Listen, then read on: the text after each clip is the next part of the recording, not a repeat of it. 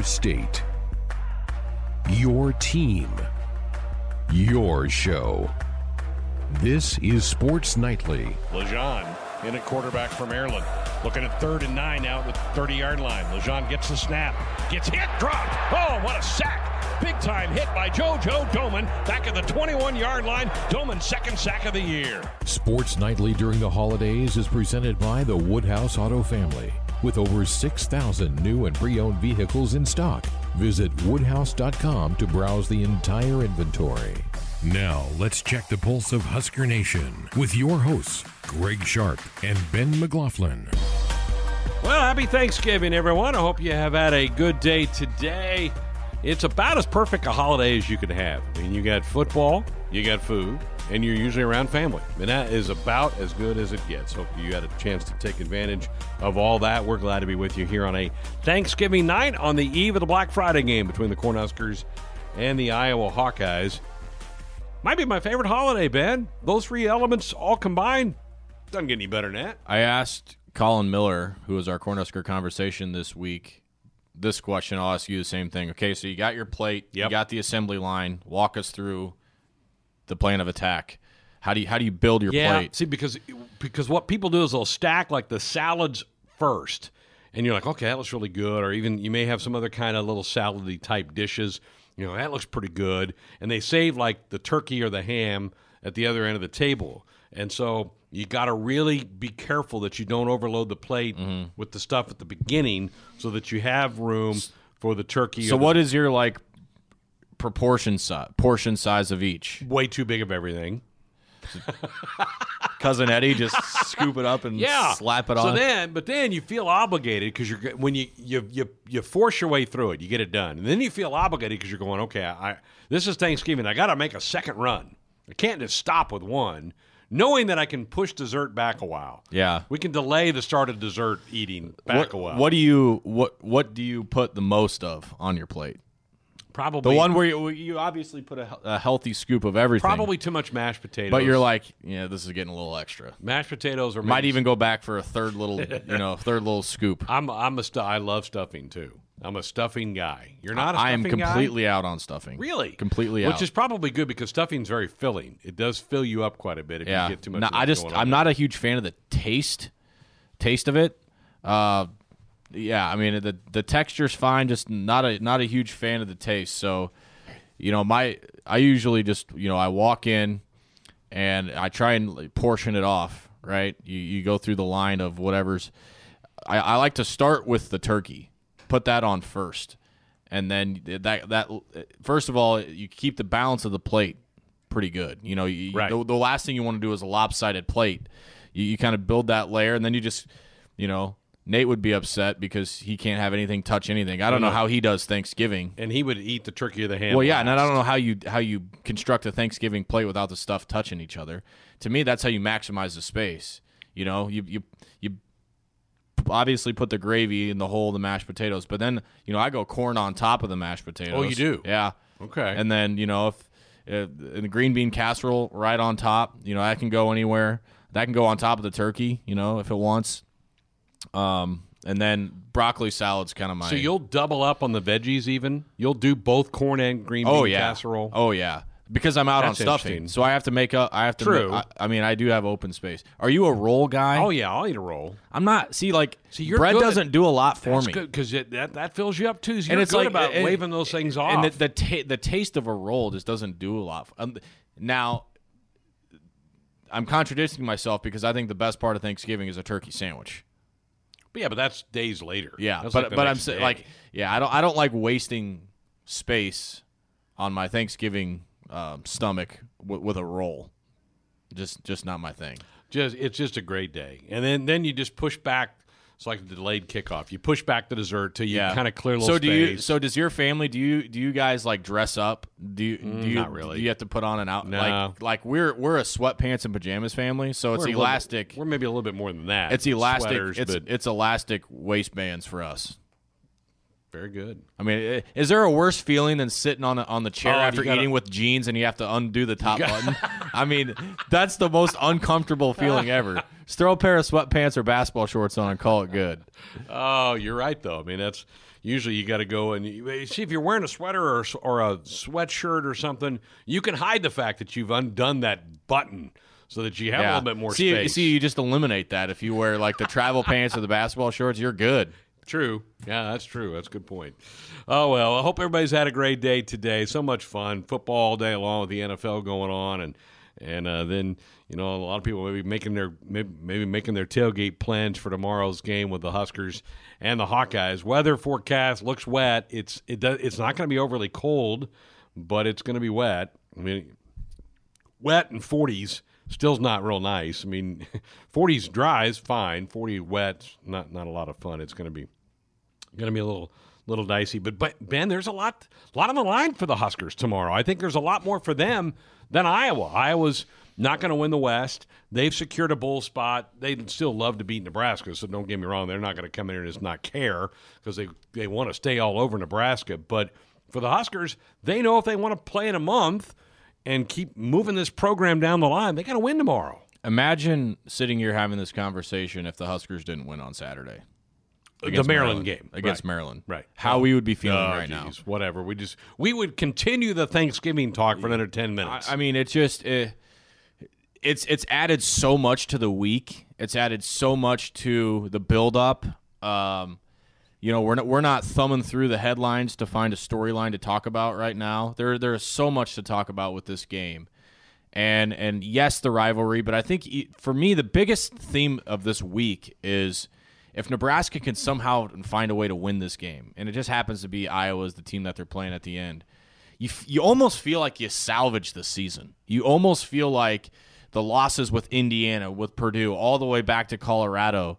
Um, you, you can almost get over it. You know, it's like Nebraska. it'd make up for one of those. Nebraska of should those. probably be sitting here with seven or eight wins right now. Like, and I feel pretty confident in saying that. Now, now they haven't, and, and you can't go back and change this player, that player, whatever. Their record is their record, but you almost feel like you can right some of that wrong with a win against Iowa, and, and to find a way to into postseason play, you make that you you get to that six win plateau.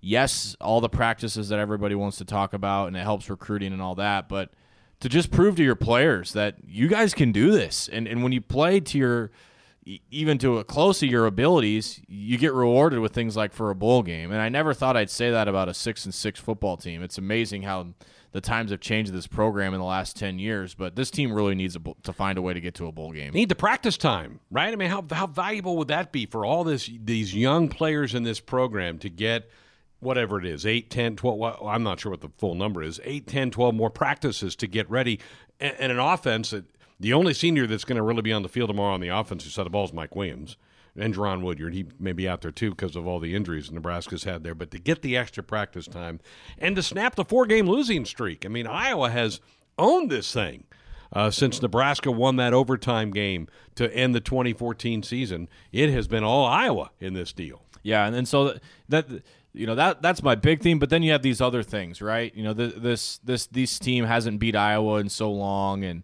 um, you know the. The, the rivalry there, what happened last year, the the empty feeling we had leaving Kinnick, you know, all those other feelings start to trickle into why this game matters so much. Um, I, I I truly feel like uh, the motivation is there for this team, and I think that the thing that's important to me is I think there's a fair balance of confidence from last week and hunger of, of the past with these guys. I think that's a good balance that, that this team has right now to put themselves in the right mindset. I don't think, you know, if if it was the other way around and Nebraska had beaten Iowa four or five straight times, you wonder if that motivation is going to be there. You know, you might just be feeling yourself strutting around this week, thinking you're real good after what happened to Maryland. That's not the case, and I feel like this team is is very hungry to play this game. And again, the the, the whole the whole theme of the day is going to be: can you put forth the attitude, effort, passion, intensity, physicality that you had against Wisconsin? If you can do that, you got a good shot to win. In each and every Husker game day, you sit down with a member of the Husker football team for your Cornhusker conversation. What do you have on tap for this one? Yeah, this week is a very instrumental part to Nebraska's defense. Uh, an area that was real thin before he decided to to go bring himself in as a reinforcement to that spot. That being Collin Miller going from outside linebacker to inside linebacker, and has really been part of that three-headed monster for the Huskers this year, playing that position along with Will Honas and Mohamed Barry. So earlier this week, we did have a chance to sit down with Collin Miller from Fishers, Indiana. Welcome back. It's another edition of our Cornhusker conversation too. Welcome in Husker middle outside, middle outside, middle middle. I don't know what middle. to call it. Yeah, middle linebacker Collin Miller. You had to make the position switch. Let's start there. Yeah. Um, for you, where that kind of started. I know we were thin in the middle. You were playing outside. Uh, and this year they asked you to make the switch. When did that conversation kind of start? And you know, for you, you know, wanting to wanting to make that jump. Um, probably about I'd say two years ago. Um, when the staff came in, you know, I started coming in at outside linebacker with Coach Dew and uh, Coach Crespo. Um, I think I went through spring ball with outside linebackers and everything like that, and then we started to realize, you know, we're a little thin in the inside. So, um, talked to the coaches, Coach Frost, Coach uh, Chins, Coach Ruud, Coach Dewitt. They all talked to me and was like, you know, your skill set, you can do both, but I think we kind of need you at inside. So, um, they like my athletic ability um, they realize, you know, a, a, lot of the stuff that you do on the outside transfers over to the inside. So the inside guys always deal with the outside guys, and so I knew both both roles now. Um, so it wasn't a big like transition to where you know you had to work on your feet or your eyes or your hand placement and stuff. So um, then just came into fall camp, and you know, and was rolling with the inside linebackers. So probably two years ago, spring ball. One thing you got to do at the middle is, is talk. You're the one out there. Uh, what what kind of adjustment was that? And then obviously, you know, working with Mo Barry every day, that you know, helping you with that area too, making sure you got the calls and everybody's where they're supposed to be. Yeah, you know, Mohamed does a fantastic job of you know he realized, you know, you're coming from outside linebacker. You know, you got a lot on your plate now because inside you run the whole defense. Like you're the quarterback of the the defense. So uh, he did a good job of meeting with me one on one, and Ruud met with me one on one, and our GA coach, uh, Coach Brim, met with me one on one. So they all did a really good job of, you know, um, seeing the keys, seeing the things that we needed to see to get everybody lined up, make sure everybody's in the right position, right spot at the right time.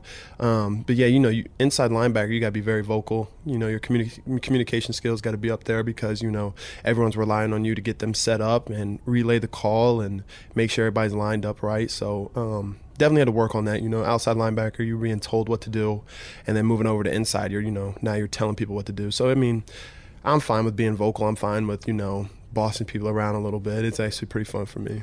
One thing that is apparent from me watching you play, even from the get go, is you love playing football. I mean, there were some games that your first year that weren't going our way, and it would be easy to just kind of mail it in and go through the motions. You you were a guy that stuck out that that didn't do that. Where, where does that passion come from with mm-hmm. you, just personally? You know, where where do you go down and you know just embrace every snap that you play? Yeah, you know, my I think my family does a really good job of you know um, taught me when I was young just to never give up. You know, if you love something, you I mean, it, it's easy to just to come out there and just do it. You know, I love football. I love Nebraska. Um, yeah, it hasn't been where we wanted it to be, but you know, I still love this place, love football. So, you know, going out there and just having fun with my with my boys, and you know, being out there with Nebraska fans um, yelling your name and yelling for you guys. I mean, it's it's easy to do, um, but also it just it just helps that you know you got a lot of the other guys you know fighting for you too. So I mean, you might as well just you know put it all on the line for them as well. And um, I love it though. I think my family just did a fantastic job of just you know teaching me if things aren't going your way, make it go your way. You know, fight for what you want, fight for what you need, and you know, um, yeah you come in here and there are guys that are highly touted, have big decisions to make where they want to go to school. You weren't necessarily a four or five star guy, but you, you're clearly an impact player of, of what it means to be here, and you're you're an example for what these what these younger guys on and off the field of what you're supposed to do. When you were making that transition from high school to college. How much of that came naturally to you to just, you know, play with a chip on your shoulder, play with that passion that we were just talking about, and, and kind of be an example no matter where you come from, how many stars you have next to your name, or whatever? Yeah. So, um, you know, I came from a big high school, you could say. Um, I came from the same high school Randy Gregory came from, actually. So uh, I always used to watch Randy play. You know, I'm a little young guy running around, watching the big upper guys in high school play, and, you know, seeing Randy out there with – all like the the swagger and the energy and the enthusiasm going around. You know, I, I kind of looked up to him, you could say. Um, so seeing him playing around, like running around with his hair's on fire and um, getting his teammates up and keeping the energy high, I think you know I kind of learned it from him. Um, so when I went into high school, you know, I learned it from him as I was watching him, and then transferred over into high school for me. Um, so I think it kind of it just it just helps us bring the energy throughout everybody. You know, everybody kind of just sucks up that energy, and everyone just goes off of that. So if you can, you know, bring people with you, you might, might as well. So just learning it from Randy helped transfer it over from high school into college, and then college, you know, it's self-explanatory. You go out there in front of ninety thousand fans. I mean, you're going to have a lot of emotions running high. You're going to have a lot of things on your mind, but it's it's just fun. It's just really fun. So I came in here with it, and uh, I just want more guys to be like it. You know, you can see it every day. You know, we just played Maryland. Everyone's flying around. Everyone's you know celebrating and having fun, and I think it's just it's just contagious when you do it. So um, it's real fun.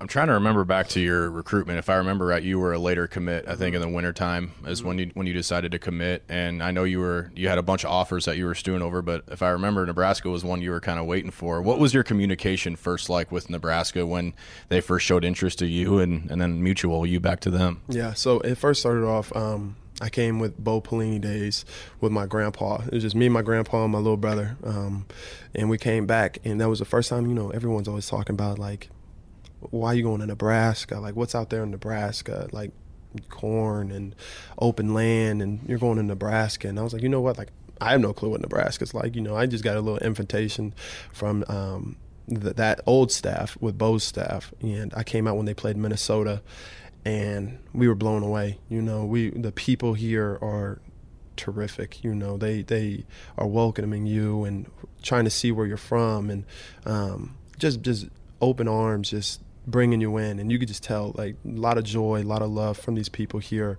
Um, and then you go to the game and you walk in and you're on that field and you see, you just look up and you see all the fans, you see all the red and the the the love that these people have for the state of Nebraska, just blew us away. You know, um, didn't get the offer there, didn't get you know um, anything from that staff. But then years down the road, Mike Riley comes in and then gets some interest from them. Um, thankfully get the offer, take my official visit with my whole family this time. And they were blown away just like me, my grandpa and my little brother were. You know, my mom was crying, grandma was crying. Um, they were just so so thankful for me and so so happy for me that you know these chances were opening up for me like and especially for a place like Nebraska. We just knew as a family that if I had the offer from here I'd probably come here because of the people that are here the help that you have here the tradition here. Um, just it's just an awesome place to be. So I think back in the Bo's staff I really realized like you know what if I had an offer I'd probably come here over everything. And uh, it was just what probably the best decision I made. Collin Miller, uh, you know, I, I, was interested in in talking with him about just his attitude, effort, and motor. Um, as you heard there in, in, the interview, brought that up. You know, even his first year on on campus, his second year when Nebraska was getting throttled. I mean, he was the one out there trying, and uh, you could tell it meant a lot to him to to, to keep playing. So, uh, in a time where you know that wasn't too prevalent with guys wanting to play all four quarters no matter the score. He was certainly one of them, and I think he's he's continued to do that and he's been a big part of this defense. We're back, Sports Nightly Thanksgiving edition of Sports Nightly here on the Husker Sports Network. And normally we do our Choices Treatment Center Big Ten picks on Friday, but there's no Friday show. We got games tomorrow, so we got to get into our Choices Treatment Center Big Ten picks here tonight. Our Big Ten game predictions presented by Choices Treatment Center, helping people make positive choices. All right, uh, Josh, how did we do last week? Well, it was a uh, across the board a good week for uh, uh you and Ben and myself and Nate. All four of us were perfect, six of six. Uh, nobody got anything wrong. Uh, Austin and Tim were the other ones that played along with us. They each picked uh, Illinois over Iowa and got that one wrong. But otherwise, a, a, clean slate. So the the standings have not changed. It is still uh, Nate with a one point lead over Ben, um, and then you and I, Greg, we're uh, four points back of Nate. So yeah, this done. could really get we're messed done. up in bowl season. Though. Oh yeah, true, it could. You know what's the difference right now is Nate picking Illinois to win at Michigan State. That's the difference. Yeah, he went out on that limb and felt terrible about it when it was 28 to 3. Yeah. Yeah, that was big. And then he came back to get that. Let's start there, Ben, with Illinois. Northwestern travels to Champaign at 11 on Saturday on FS1. Who you got? Well, um, after following Teddy on Twitter, he's not giving me a heck of a lot of reason to pick Northwestern. uh, they're just not a lot good with this program right now, and like I said, I think last week and maybe even the week before, gone are the days where you're just expecting the Northwestern pop up and beat somebody that they shouldn't. This is a team they should beat on paper coming into the year, and uh, I don't think they do it. So uh, I'm going to pick Illinois. I'm going to say they, they to continue to play well and win and get another one before the year's over, but this is just a sad, sad year for Pat Fitzgerald. I, my only worry is what's the quarterback situation for Illinois? Peters, you know, got Yeah. rocked. Uh, Lovie was mad that they didn't get a targeting call against Iowa and They- Geno but, they, Stone. but they've got the freshmen too that They they're, do. They're primed and ready to roll out there. so you're staying with it. Yep. All right. I am too. I am. I'm hanging in there with it as well, Josh. I'm going with the Fighting Illini in this one. I'm going to go opposite of you guys on this. I, I'm going Northwestern. I, I have to make up some ground somehow. I'm getting a little bit desperate, and this is a chance to do that. At Northwestern has owned this series, especially of late. So uh, I I know that they they have played very very poorly, especially offensively this season. And Illinois has obviously had a great season uh, by their standards of late. So I know this is not trending in that direction, but I'm I, I got to go for it. They're you know I think at the last I checked they're about an eight point underdog. Yep. So um, well, I'm just going to go for it. All right. Nate is also going with Illinois. He's been on the Illinois bandwagon for quite a while. He he is the clingiest picker ever. Yeah. You know, it's all it's all it's all it's all like preconceived opinion with him. Like I'm out on Minnesota. I'm never picking them. I'm in on this team. I'm out on that team. How about the rest of the boys? Well, we only have one, uh, one other guy who got their picks in, and that's Tim, and Pin- Tim picked Illinois as well. So Okay. All right, uh, Josh, to you next. The big one in, in the big house at 11 on Saturday on Big Fox, Ohio State at Michigan. yeah, I. I uh, I feel like this one's going one way, and it's Ohio State. I know that anything can happen in this game, at least that's what they say. But Jim Harbaugh has been absolutely owned by the Buckeyes, and I don't think it matters who the coach is. That Ryan Day's there now. They're one of the best teams in the country, and I Michigan's been playing better of late, but it doesn't matter. They're going to lose, and I think they're going to lose pretty big. Yeah, eight and a half's the spread on Uh, this yeah, one. they cover. Ohio State covers that, I think. I, I'm with you. I think it's between a 7 and a 10 point margin. I go with the Buckeyes, as does Nate Rohr. I'm picking the Buckeyes and big. I, I- Wow. I, this last year should have been Michigan's year. The year before that should have been Michigan's year. This year is Michigan's year. They're playing at home. I think Ohio State rocks them, and, and I and I think again this is a Michigan is finally to the point where their fans are feeling confident enough that then maybe it could happen, and and that's what's going to make the defeat so intolerable for Coach Harbaugh again. Michigan has built built their fans up just to let them down again. Yeah. Okay. And Tim has uh, Ohio State too. All right, so everybody on the Buckeyes for Saturday. Okay, the last game at 11 on Saturday, the Old Oaken Bucket, Indiana at Purdue uh, on ESPN 2.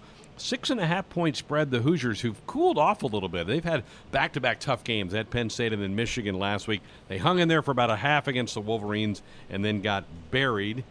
Ben, you get to lead us off on this one. I'll, I'm going to pick an upset on this one. I'll choose Purdue. I think their their coach Brohm is too good of an offensive mind to, to keep this team down for for too long. Just like Coach Frost, they're dealing with a lot of injuries, but you can typically find a way to make things work. David Bell has been, um, you know, a savior to this offense to go from no no playmakers to him. Brycen Hopkins had a good game, uh, the tight end last week. And I'm with you. I think Indiana certainly has cooled off. Um, you know, they've got some injuries on their side that I don't know that they can come back from. Uh, so yeah, I'm going to choose the upset. I'm going with Purdue. All right.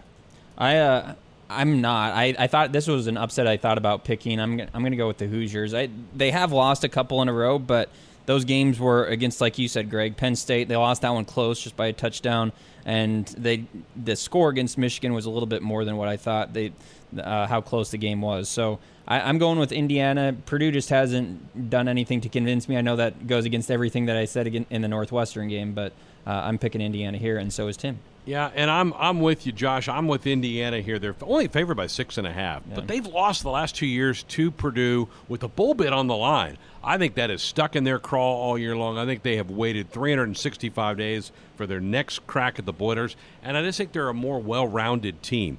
I'm I agree with you, Ben, on Jeff Brohm. I think he's brilliant. I just don't think he has quite enough weapons to pull this off. So I'm with Indiana as is Nate. All right, to the 2:30 games, and Josh, you're up for this one. Maryland at Michigan, St- Maryland and Michigan State on FS1. Well, Somebody has to win this one. yeah, Mich- Michigan State was was four and six a couple weeks ago. They took care of Rutgers, and now they have Maryland. They're going to be bowl eligible, probably going uh, to just down the road to Detroit in the quick lane bowl. But yeah, this is n- no contest, especially after what we saw last week. My goodness, that Maryland is not in a good place right now. Michigan State's not in a good place, but they're in a much better place. So I'm taking. How would you pick the spread? It's 22. Oh, I, I don't know. I imagine, imagine crunching the numbers for this game. there's there's no way that I would ever bet on this game. But if I were, I would probably actually pick Maryland to cover. I don't know why, but it's yeah. I think I would pick. I, I'm I'm Michigan State. I don't think Maryland even scores. I think it's about a 31 to three game. Um, Sparty and they get bowl eligible. I don't think it's enough to save D'Antonio's job, but they do get bowl eligible. Nate's also on Michigan State. I'm really down on Michigan State, but I'm really, really, really, really down Yes, on Maryland. exactly. I mean, it, watching their mo- that uninspired effort that, that they gave against Nebraska, in the, even in the first quarter, uh, it's hard to imagine them picking to win the, them. And, and and how about guys? I know we're making fun of them, but what the heck are they going to do at quarterback? Hmm. I mean, uh, they, about every guy they ran out there was injured against the Huskers. Four guys. Yeah. So, yeah, give me Sparty. Give me Sparty big. Uh, they they clutch up and beat Rutgers last week. They beat Maryland this week, and they find themselves in a bowl game. yeah. All right, uh, the West will be won in Minneapolis on Saturday, 2:30. Wisconsin at Minnesota. The winner claims the division title and g- goes to Indy in a week. Wisconsin is favored, guys, in this game by three points, but I'm going to go with the Gophers. I just think they believe in themselves. I think they have a few more weapons, and I just think it's kind of their year. I think they get it done on uh, on Saturday at home, and Nate agrees. He's going with Minnesota as well. I'm going Wisconsin. Uh, and and the only reason why, and this this conversation is has stuck in my head since media days in Chicago. But Zach Orr was one of the representatives for Wisconsin, and he talked for 15 minutes on the podium about this game. He was getting asked about it and asked about it and asked about it. They have put the picture of Minnesota chopping down the goalpost with the axe on, all over their locker room. This this is the, the the only game, in my opinion, that Wisconsin has cared about all year, and I think they get their revenge. I uh, I'm I'm with you, Ben. I'm going to make it an even split here. I'm taking Wisconsin. To me, this game is one a 100% toss up. That three and a half point spread. I I could go either way on this one, but I for some reason I just have a gut feeling that uh, the Badgers are going to win it. They have been there before, and they they've been playing well all year. I know that they've lost a couple games, but um, they're a solid team. Minnesota, they've obviously proven it throughout their season, but. I'm just gonna I'm gonna go with Wisconsin. Uh, Tim has Minnesota here. All right, we're pretty well evenly, evenly split in the office on that game. 2:30 ABC. It's the opposite. The Alabama Auburn game will be on CBS. And Ben, you get to wrap it up. Rutgers at Penn State, 2:30 on BTN. Sticking with my theme that I've had since I think it was the second week of September that I wasn't going to pick Rutgers to win another football game, and so by default this week the victors will go to Penn State. Congratulations, James Franklin, on your win. Yeah, Penn State. Penn State, Nate's Penn State. Tim's didn't Penn say the spread on that everybody's game. I can't State. find it. It's not listed on my little sheet They here. pulled it off the board. Yeah, it's yeah. I don't see it either. It's not listed. Oops. It's not enough, whatever it is. Oh goodness! All right, well we'll recap next week and see how we fare. out of our We'll have to pick the Big Ten championship game uh, for next week as well. But we start the hour like we do every Thursday night at eight o'clock with our good friend Teddy. He's originally from New York, but now calls the second city his home. He prefers seeing a yellow card over an icing call. His choice in pizza is still up for debate, but his knowledge of sports spans from boxing to yachting. Here's the worldly Teddy Greenstein of the Chicago Tribune. Well, hopefully he's out of. We can shake him out of his food coma. Did you get something to eat on Thanksgiving? I mean, is there a better day on the calendar than Thanksgiving for guys like us? Football. Uh, food, the football, the family. Uh, it's just the absolute best of the best. Ping pong tournament, um, poker tournament with the family. You know, take some money off the little ones. It's really uh, everything you could hope for. Great stuff. Fantastic. Well, you must have survived a wet uh, day at the Horseshoe last week. Ohio State able to able to hold off Penn State. What was your thoughts of Penn of Ohio State? It's so funny. Uh, you know, I pick all these games against the spread, and I, I did a Chicago radio station late last week, and I was talking about how much I loved Ohio State minus 19. And when they got off to that big lead, I even put out a tweet, "Hey, this is why." And then the next thing you know, it's it's a one score game because of a bunch of fumbles, and Penn State is threatening. And uh, it's like that's what you get for getting cocky, you know. But uh, Ohio State was clearly the dominant team. Uh, that was very fluky. I think if they play ten times, Ohio State basically blows them out six or seven. Um, just strange with Fields being a little loose with the ball and Dobbins losing at once. But uh, you know, Ryan Day said it pretty well afterwards. You know, now we actually have their attention. You know, this could be a good thing because when you win every game by at least 24 points, it's probably it's just human nature to get a little loose on some stuff. And now they realize that if uh, you know they have some screw ups here and there, uh, their great season is potentially in jeopardy. So uh, they played great. They came on strong at the end. Uh, Justin Fields is so strong with those QB draws. You know, there was that strong. There was that like fourth and four play where everybody thought they were going to kick a field goal. They go for it, and they have these plays set up where Fields runs, and there's no defender within ten yards of him. Northwestern needs that offensive coordinator. So uh, great performance by Ohio State. And how about the fact that they're number one now, top in LSU? So much respect for the Big Ten this year. Yeah, Paul Finebaum's not real happy with with, with good what's, with what's going on on there. Uh, okay, so now it sets up uh, the the traditional major game in this league, and that's Ohio State Michigan. You yeah. have some thoughts on this one? Yeah, man. I think it's going to be. I think it's more likely to be close than it is a blowout. I mean, Michigan is is just a shockingly good home team. You know, 13 straight victories in the Big House. Uh, the last one they lost was to Ohio State in 2017 there must just be a comfort level they feel there because it's not a very intimidating place to play. Like I don't think of Wolverines fans as particular fans as particularly rabid compared to a lot of other places in the league, uh, but they have a sense of comfort there, and it comes across in you know their performance on the field. And look, oh, as great as Ohio State is. Um, you know, Michigan has been playing unbelievable. You know what's what's interesting about Michigan is obviously you, I'm sure you saw some of the, the, the game against Notre Dame a few weeks ago, Greg. I, I mean, they dominated on the ground. I think their their ground advantage was like 305 to 73. But since then, they've been dominating offensively through the air. So Shea Patterson has been looking like a Heisman Trophy candidate the last couple of weeks. They haven't been rushing for much. They've been rushing for like 85 yards a game, and yet blowing out, you know, decent, semi decent teams in Michigan State and Indiana. So they've been doing it different ways. Michigan's defense is good at home. So I think it's going to be like a touchdown game, and um, you know this is going to be one where I think yeah Ohio State is in for a real fight uh, if they're going to stick Jim Harbaugh with an 0 5 record. Yeah, I mean, and plus the pressure's all on the Buckeyes to protect right. that, that thing and, and stay in the college football playoff. So yeah, that sometimes can can make things not go the way you think they're going to go. Do you have a lean if we go out to the West now to to Wisconsin, Minnesota? Game day is going to be in Minneapolis for the, the winner of that game wins the West and goes to, to the Big Ten title game. What's your what's your feel on that one?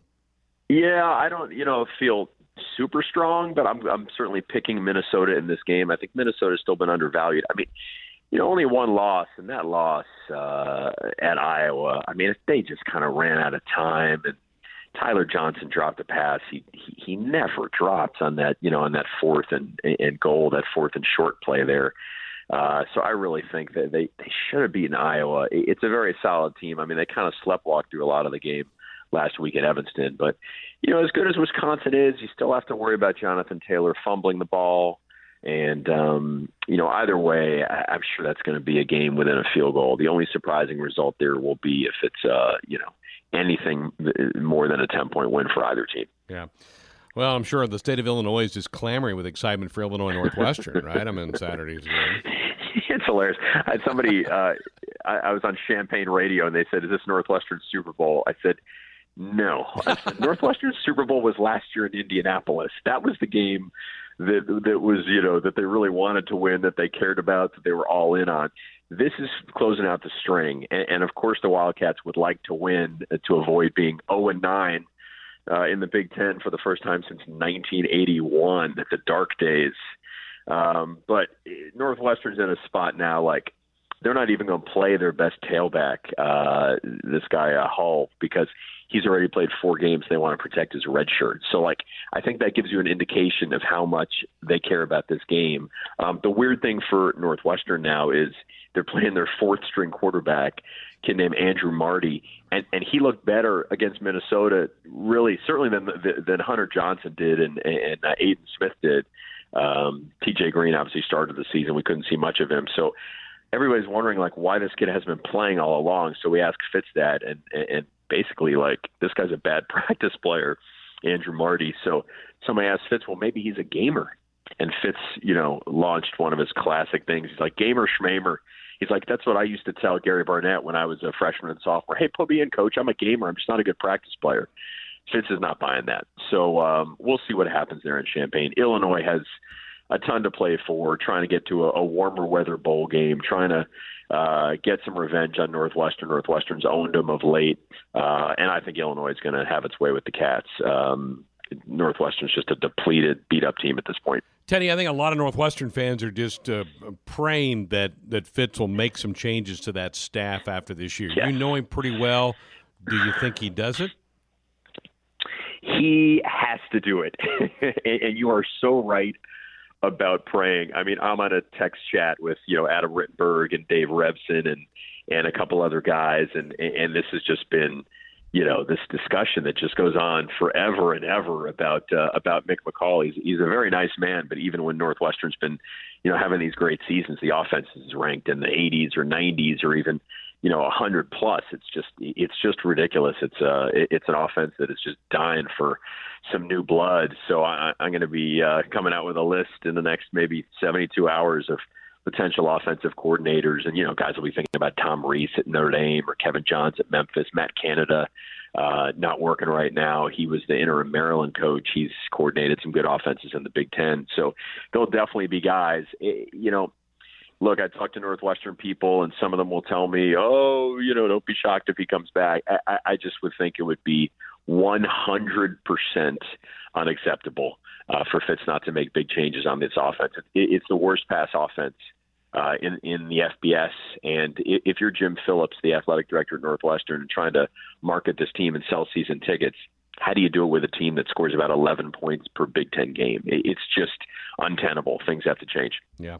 All right, uh, you dropped a nice uh, piece early in the week about a, something that's really gripping a lot of people in this country, and that's opioids.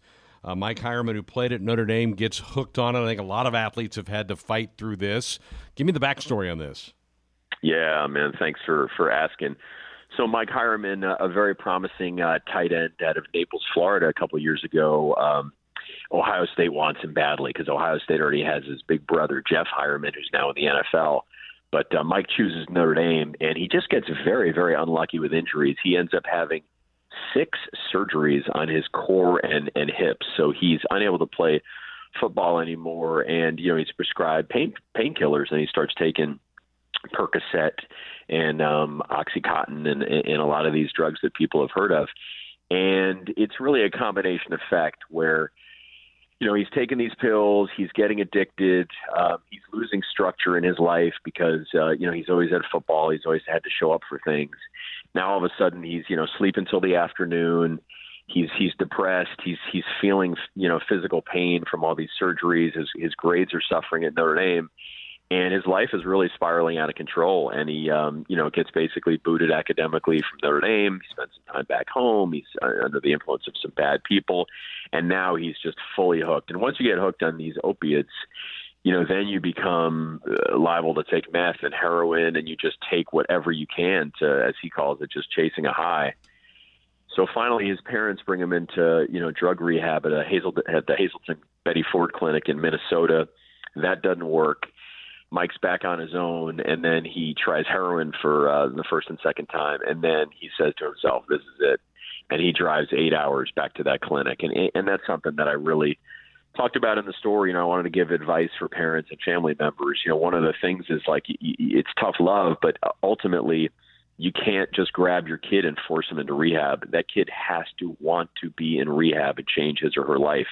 And that's what happened with Mike. So the second time rehab went well, and uh, he is um, two years sober in early December and about to graduate from Notre Dame. He's a 25 year old undergrad, but uh, proud to be finishing up, and his parents are thrilled with um, how he's turned out. Well, it's a great reading, and folks can go find it if they follow you at Teddy Greenstein on Twitter. They can get to the link of that.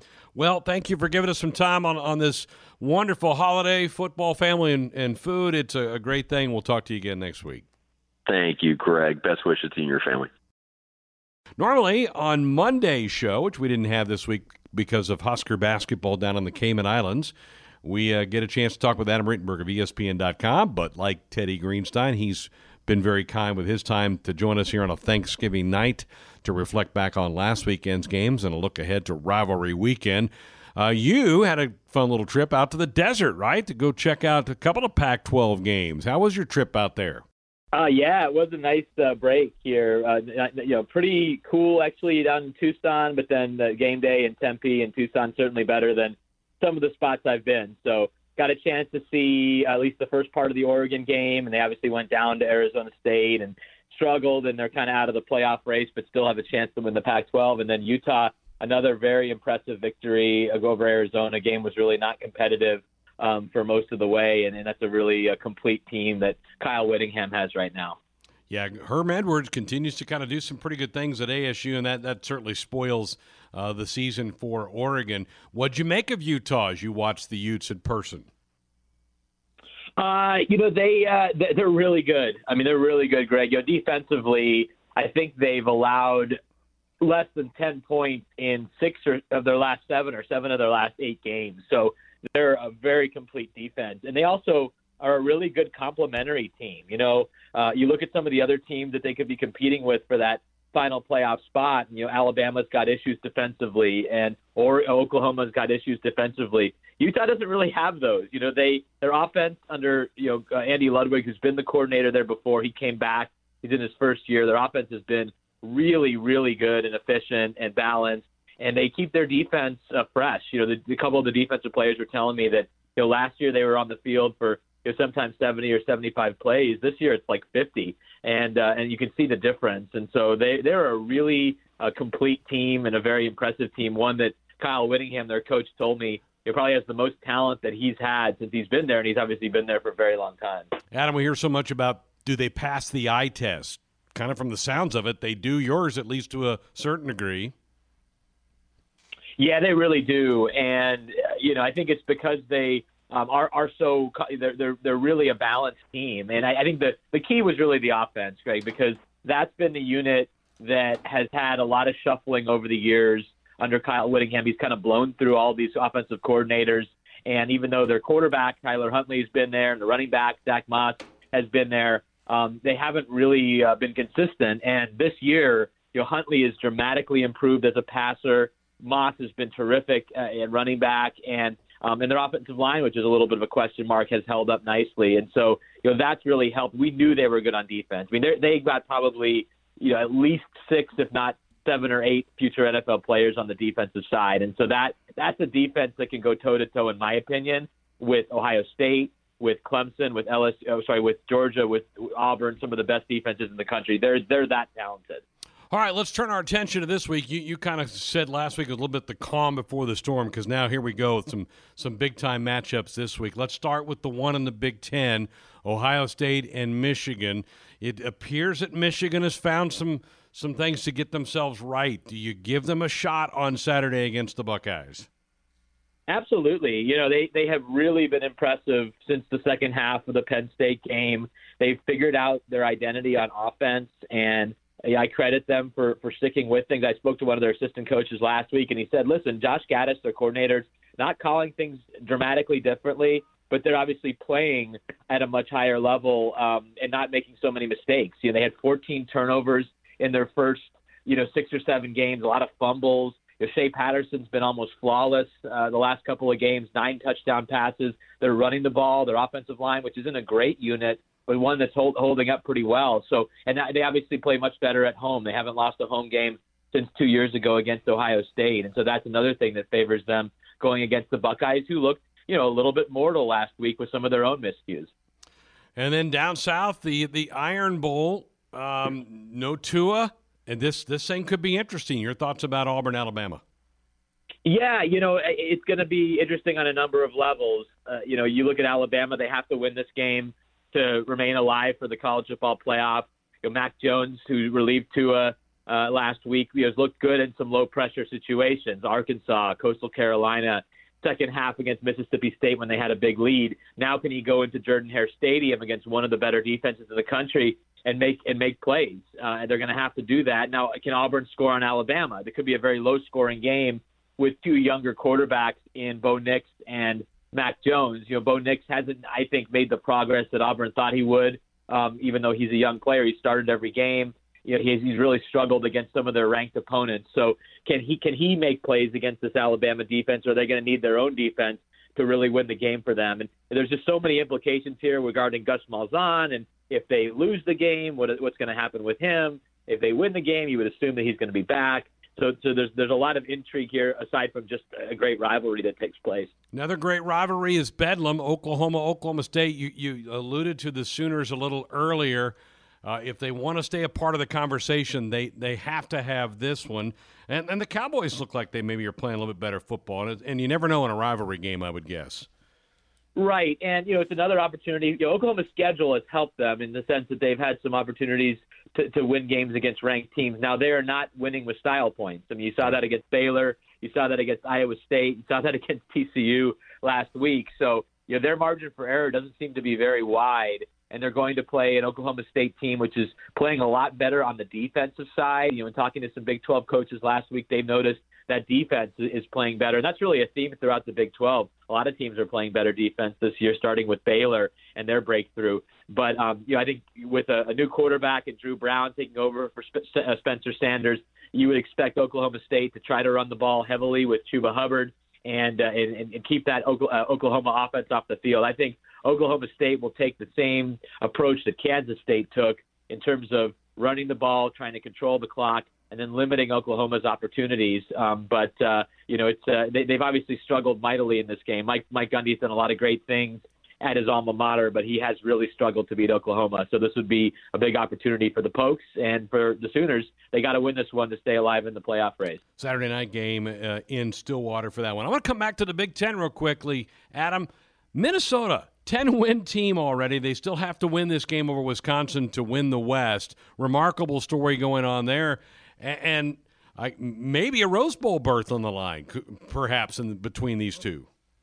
Right. Yeah. You know, the winner obviously would face Ohio State in the league championship game, and presuming the Buckeyes win that, they'd be heavily favored to do so. The loser would head to the Rose Bowl to play uh, Utah or Oregon, and it's huge. I mean, it's already been an incredible season, a historic season for Minnesota. Only two 10-win seasons, I think, since uh, 1905 or the early 1900s.